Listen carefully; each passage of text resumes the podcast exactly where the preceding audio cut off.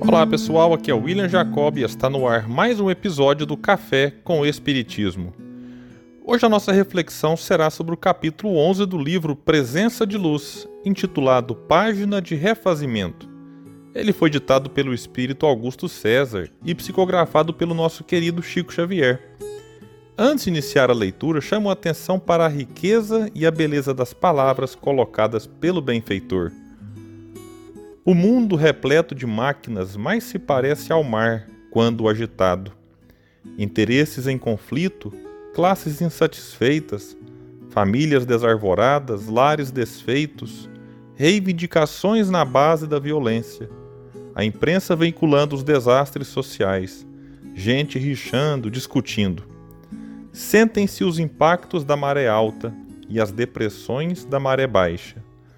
As ondas da opinião arrastam as criaturas de um lado para outro, enquanto a tensão lhes espanca os nervos e lhes corrói a resistência.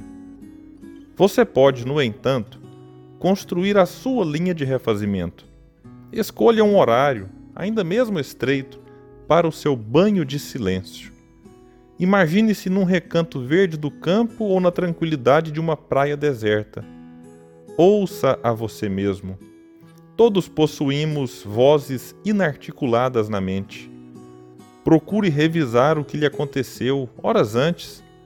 Reconsidere as aquisições que realizou e os ajustes que haja feito. Se alguém feriu a você, mesmo de leve, perdoe a esse alguém com todas as suas reservas de compreensão.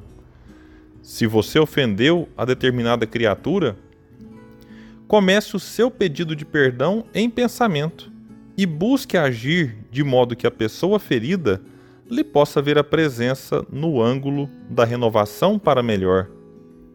Articule os seus planos de trabalho sem precipitação e sem fantasia. Anote a beleza que o mundo nos oferece uma fonte de água limpa, o sorriso de uma criança, uma flor que o vento auxilia a curvar-se, homenageando a sua passagem, ou uma nesga de céu azul. Levante a sua ilha no mar bravio das horas e refaça as próprias forças dentro dela.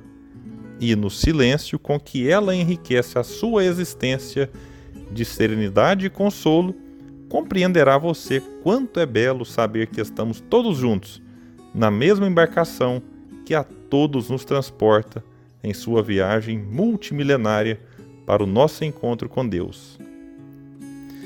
Importantes palavras de Augusto César também para os dias que vivemos, em que somos sacudidos por tantas preocupações de uma rotina que parece cada vez mais exaustiva e cansativa, em que, para muitos, parecem ser insuficientes as 24 horas de um dia.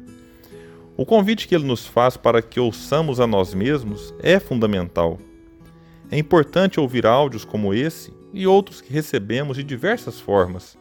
Tirar um tempo para ler um livro sobre um assunto que nos agrada, assistir um filme, um vídeo ou algo que gostamos na TV. Mas precisamos nos desconectar do mundo externo de vez em quando para ver como estamos por dentro.